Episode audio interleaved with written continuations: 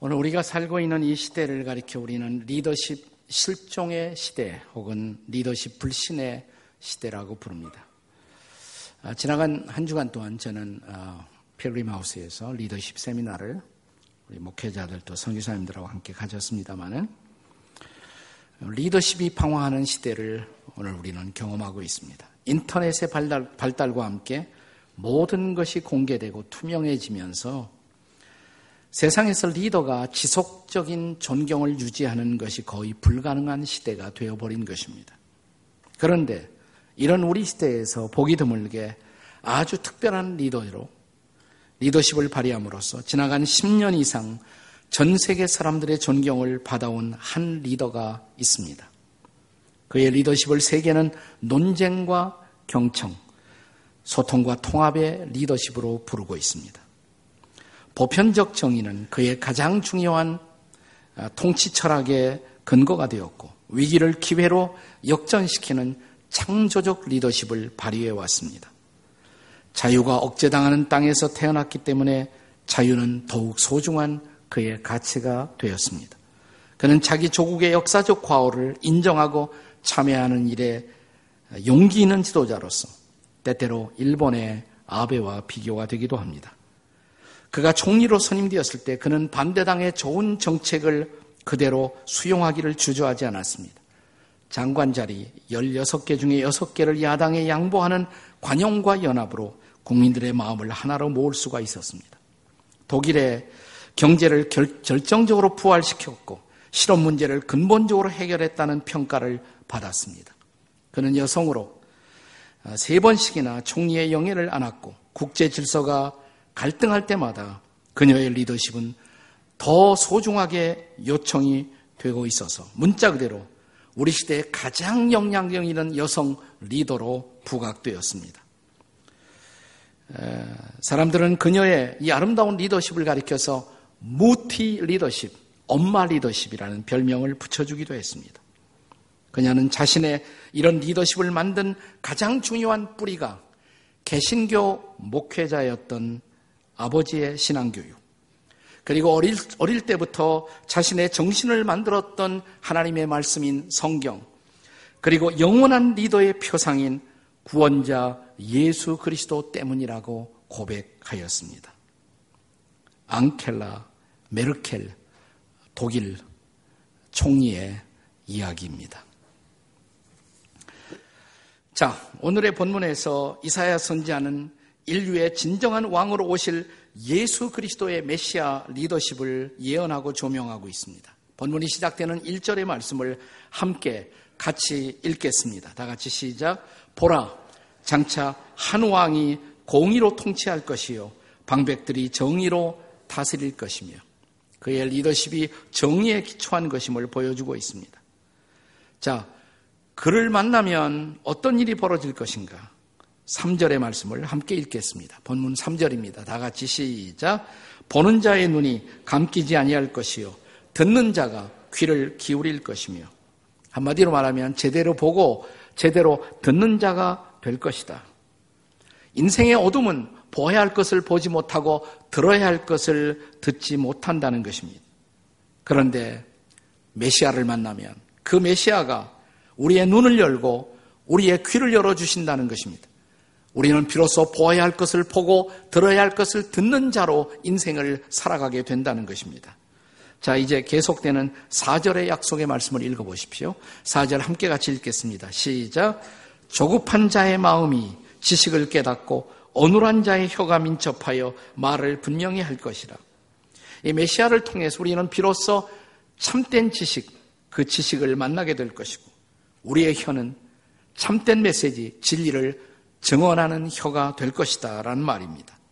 자, 그렇다면 과연 이렇게 이사야가 예언했던 메시아의 리더십, 왕의 리더십, 그리고 앙겔라 메르켈의 리더십의 example이었던 왕 중의 왕이신 예수님의 리더십, 어떤 리더십일까요? 첫째로, 피난처 리더십이라고 할 수가 있습니다. 피난처 리더십. 본문의 2절의 증언을 다시 한번 같이 읽겠습니다. 2절 다 함께 시작. 또 그 사람은 광풍을 피하는 곳, 폭우를 가리는 곳 같을 것이며 마른 땅에 냇물 같을 것이며 곤비한 땅에 큰 바위 그늘 같으리니. 자, 여기서 선지자는 우리가 기다리고 있는 그 사람 그랬어요. 그 사람. 메시아를 얘기하는 거예요. 장차 오실 메시아. 그 사람은 광풍을 피하는 곳, 폭우를 가리는 곳 같을 것이다.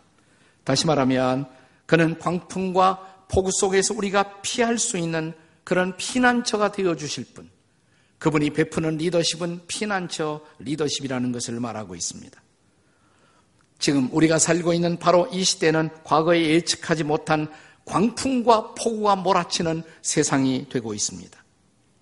얼마 전에, 바로 얼마 전에 낭만과 예술의 도시 파리에서 일어난 테러 사건은 이 세상 어디에도 안전한 것은 없다는 것을 우리에게 가르쳤습니다.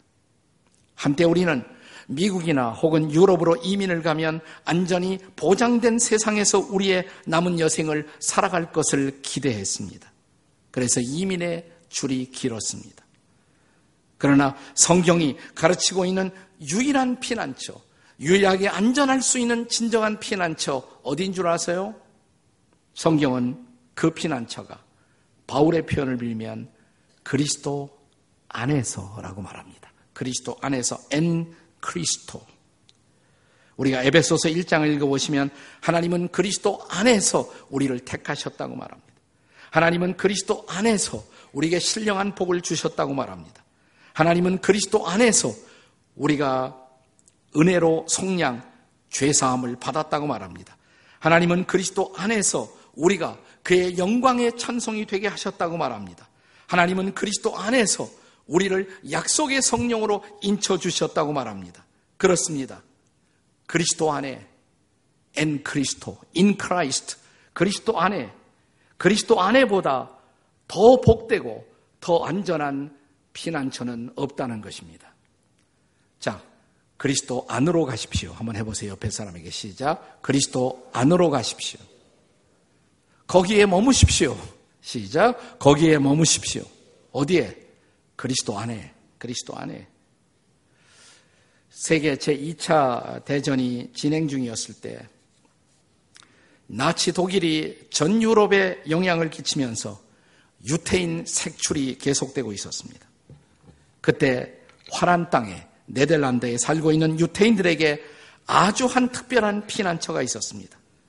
1943년과 44년 두 해에 걸쳐서 시계 수리공이었던 신실한 크리스찬이었던 캐스퍼 텐붐이라는 분이 자기 자녀들, 특별히 자기 사랑하는 두 딸 베시와 코리와 더불어 살던 집 앞에는 가게였고 뒤는 살림집이었어요.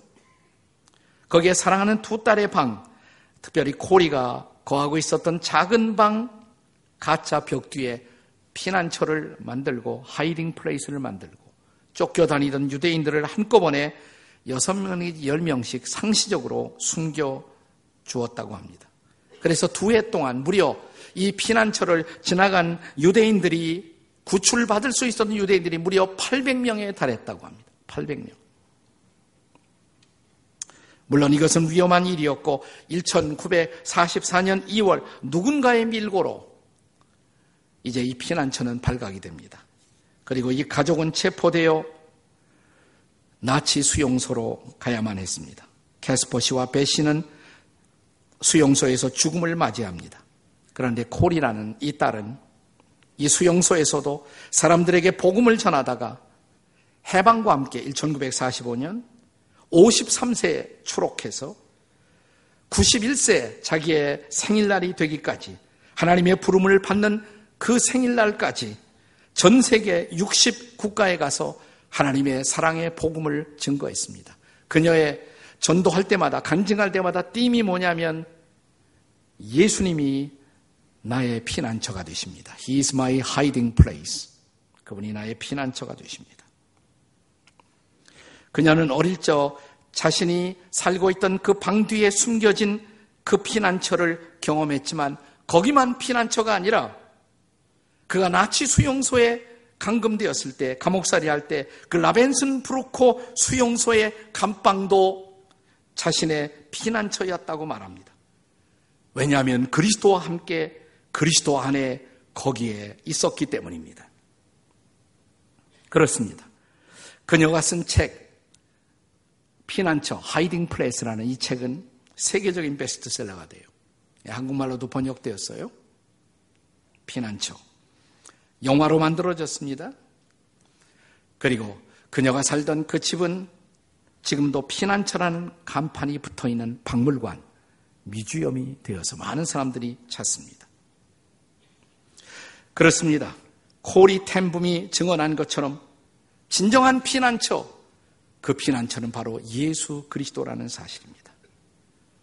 병들고 고통받고 두려워할 수밖에 없는 수많은 사건들이 일어나고 있는 세상 한복판 속에서 우리의 유일한 피난처는 예수 그리스도인 것을 믿으시기 바랍니다. 그렇습니다. 우리의 진정한 피난처가 되시는 왕 중의 왕이신 바로 그분, 그분이 이 땅에 오신 사건을 가리켜서 우리는 크리스마스, 성탄이라고 말합니다. 성탄이 멀지 않았어요. 왕이 오시고 있습니다. 아니, 그 왕이 오신 것을 기념하는 날이 다가오고 있습니다. 예수님이 우리에게 이 세상에 보여주신 리더십, 그것은 피난처 리더십, 그분 안에서만 사람들은 진정한 안전을 경험할 수가 있다는 사실입니다. 그분의 또 하나의 리더십, 이사야 선지자의 예언에 의하면 부활의 리더십이라는 사실이에요. 부활의 리더십. 자, 본문의 2절은 다시 오실 왕 메시아의 리더십을 가리켜 마른 땅의 샘물 같을 것이라고 말합니다. 마른 땅의 샘물. 금년은 우리가 사는 땅에 가뭄이 아주 심했고 피가 모자랐습니다.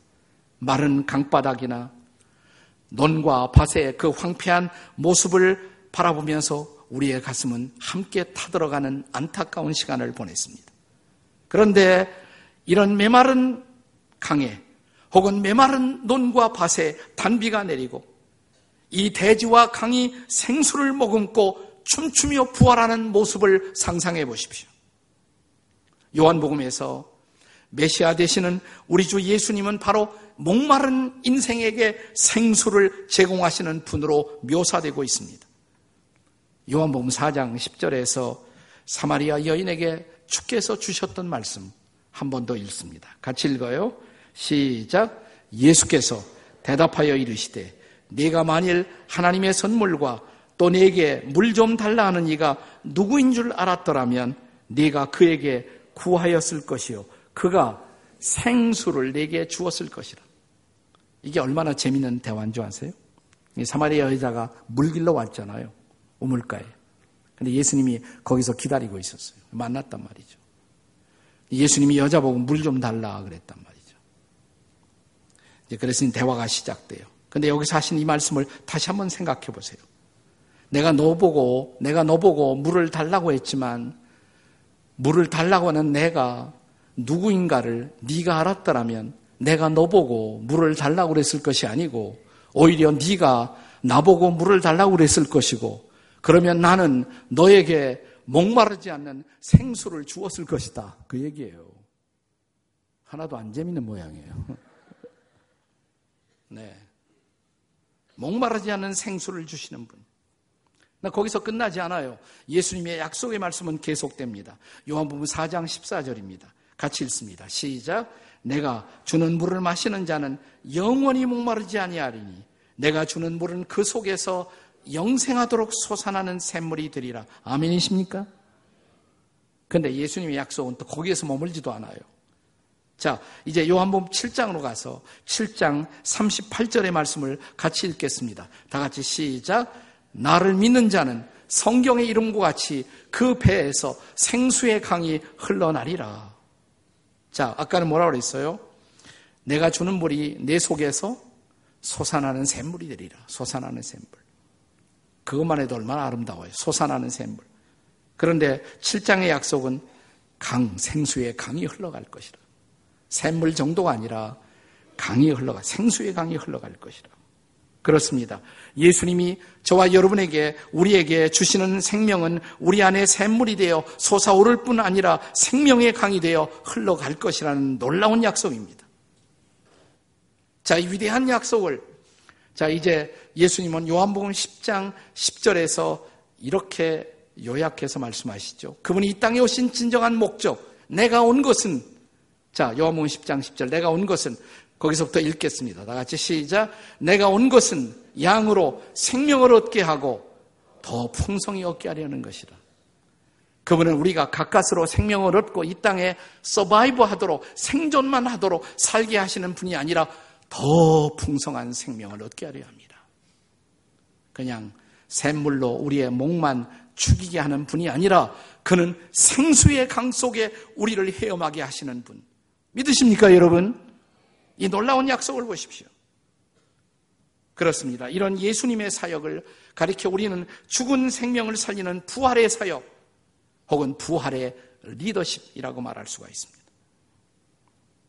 과거에 한일 합방으로 우리가 나라를 잃고 망국의 비운에 울던 바로 그때 미국의 에머리 대학 총장이었던 W.A. 캔들러 박사가 이 조선 땅을 한국 땅을 방문하고 그때 한국 땅을 방문한 소감을 뉴스지에 이런 말로 남겼습니다.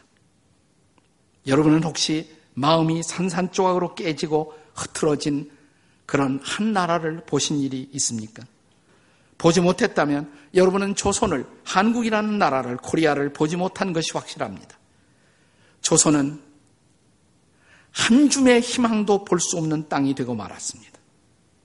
몇 세기를 두고 추구한 일본 제국의 야망이 성취되고 한국은 마지막 독립의 희망마저 잃어버린 절망의 땅이 되었습니다. 이게 그 당시 우리나라의 모습이에요.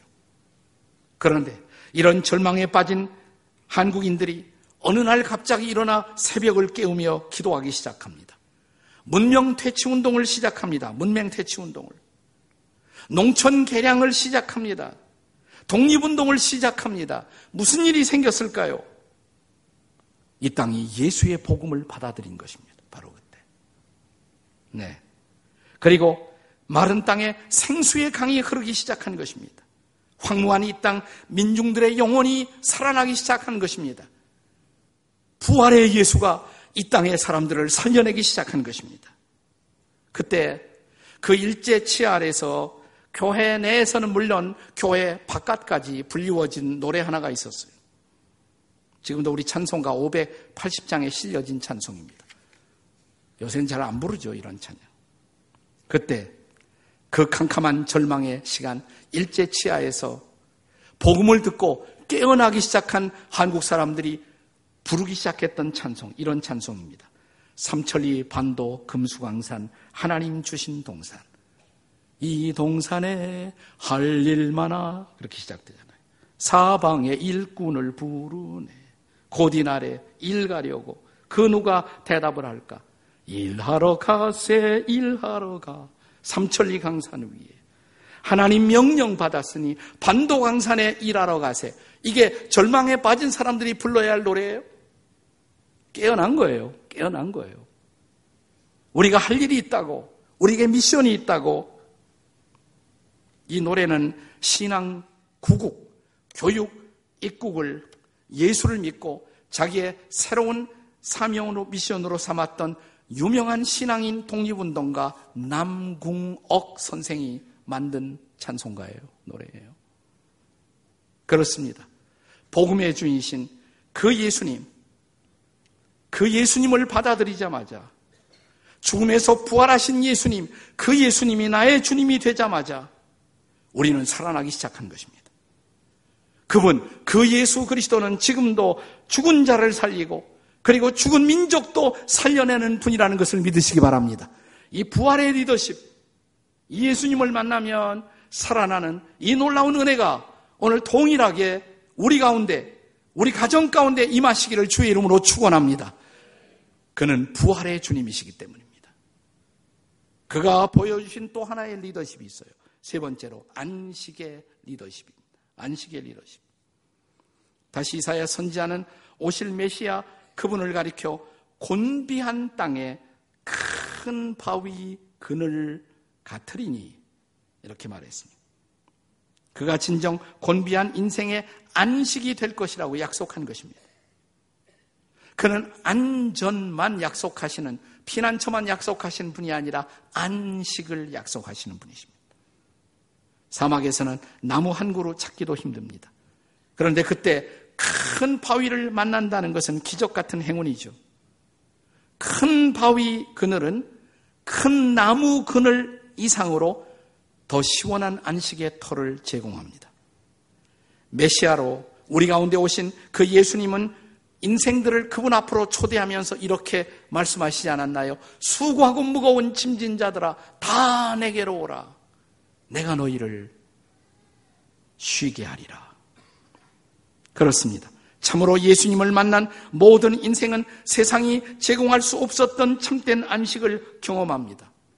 왜냐하면 그분은 우리 인생이 지고 가는 짐, 이 모든 짐의 근본적 원인이 되는 바로 죄 문제를 그가 스스로 담당하시고 우리가 받아야 할 심판과 저주를 감당하시고 그리고 그리스도 앞에 오는 사람들에게는 대신 그분만이 주실 수 있는 죄사함, 평안, 그리고 안식을 제공하시기 때문입니다. 그래서 그리스도를 만난 사람마다 평생에 한 번도 경험하지 못한 진정한 안식을 체험하는 것입니다. 그래서 유명한 어거스틴도 그의 참회록에서 내 마음이 주님 안에 쉬기까지는 참 안식이 없었나이다. 이렇게 고백한 것입니다. 맞습니다. 예수님의 리더십, 안식의 리더십이에요. 그를 만난 사람마다 이제 방황을 그치고 참된 안식의 은총을 경험합니다. 이것은 오늘날 대부분의 소위 리더들이 자기를 따라오는 사람들을 힘들게 하고 더 커다란 짐을 주는 것과 얼마나 다른 모습이에요. 그분만이 진정한 안식의 은혜를 주실 수 있는 분이십니다. 우리 예수님은, 우리의 왕이신 예수님은 그러나 개인들에게만 이런 안식을 약속하시는 분이 아니라 한 민족에게도 그리고 어둠의 그늘에 사는 땅에도 그 땅에도 이런 안식을 약속하고 계십니다. 오늘 본문의 증언처럼 곤비한 땅에 그늘을 제공하시는 분이십니다. 1905년, 1905년 우리가 살고 있는 이 땅에는 을사늑약이 체결되고 나라를 잃어버린 이 땅의 백성들에게는 쳐다볼 곳이 없었어요. 희망이 없었어요. 아까 말한 것처럼 쳐다볼 곳이 없어요. 딱 하나 하늘밖에 쳐다볼 곳이 없었습니다. 1905년이에요. 그런데 1907년 무슨 사건이 일어나죠? 바로 2년 후에 을사늑약 조약 체결된 바로 2년 후에 1907년 평양 대붕이 일어나요. 평양 대붕. 터지도록 교회 사람들이 몰려오기 시작해. 죄를 참회하고 성령을 체험하고 이 놀라운 부흥이 불이 떨어진 것입니다. 하늘의 불이. 그때 성령의 은혜를 경험하고 하나님의 은혜를 경험하고 교회마다 집회마다 그 한 해 동안, 아니, 그로부터 수년간 가장 많이 불리워졌던 찬송가가 뭔지 아세요? 그때 이 찬송은 그때부터 그 당시에 민족의 찬송으로 일컬어지기 시작했습니다. 지금도 우리 찬송가에 있는 찬양이에요. 근데 지금은 우리가 이 찬송을 장례식 때만 불러요. 네. 이 찬양이 뭐냐면, 하늘 가는 밝은 길이 내 앞에 있으니, 하늘 밖에는 쳐다볼 곳이 없었던 우리 민족이 유일하게 쳐다볼 곳이 있는 바로 그 하늘, 하늘 가는 밝은 길이 내 앞에 있으니 슬픈 일을 많이 보고 늘 고생하여도 하늘 영광 밝음이 어두운 그늘 해치니 예수 공로 의지하여 항상 빛을 보도다. 3절이 뭐죠? 3절. 내가 천성 바라보고 가까이 왔으니 아버지의 영광집에 나 쉬고 싶도다. 나는 부족하여도 영접하 실 터이니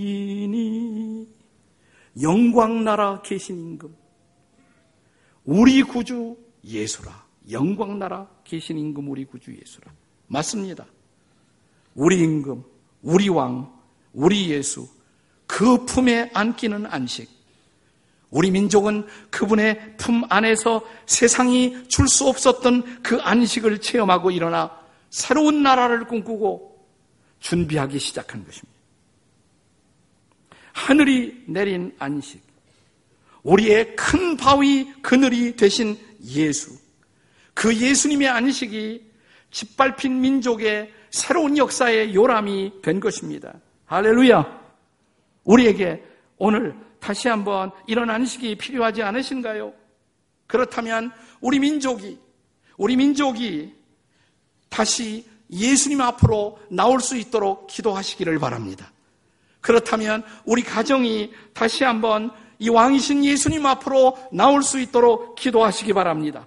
그렇다면 우리의 방황한 이웃들이 다시 한번 이 왕이신 예수님 앞으로 나오도록 기도하시기 바랍니다. 그분이 오시면 그분을 만나면 왕의 통치를 경험하면 폭우도 광풍도 비껴갈 것입니다. 우리는 피난처를 경험할 것입니다. 우리가 살고 있는 마른 땅에 생수의 강이 흐를 것입니다. 우리의 가정에도 우리가 살고 있는 이 각박한 우리 사회 속에도 생수의 강이 흐를 것입니다. 그리고 큰 바위 그늘이 우리의 땀을 씻어 줄 것입니다. 그때 우리는 진정한 하늘의 안식을 경험하게 될 것입니다. 그리고 일어나 우리는 다시 새로운 내일을, 새로운 미래를 꿈꾸며 일하게 될 것입니다. 이 놀라운 왕 대신 메시아, 그분을 경험하는 계절, 그분의 놀라운 리더십을 체험하는 저와 여러분이 되시기를 주의 이름으로 축원합니다.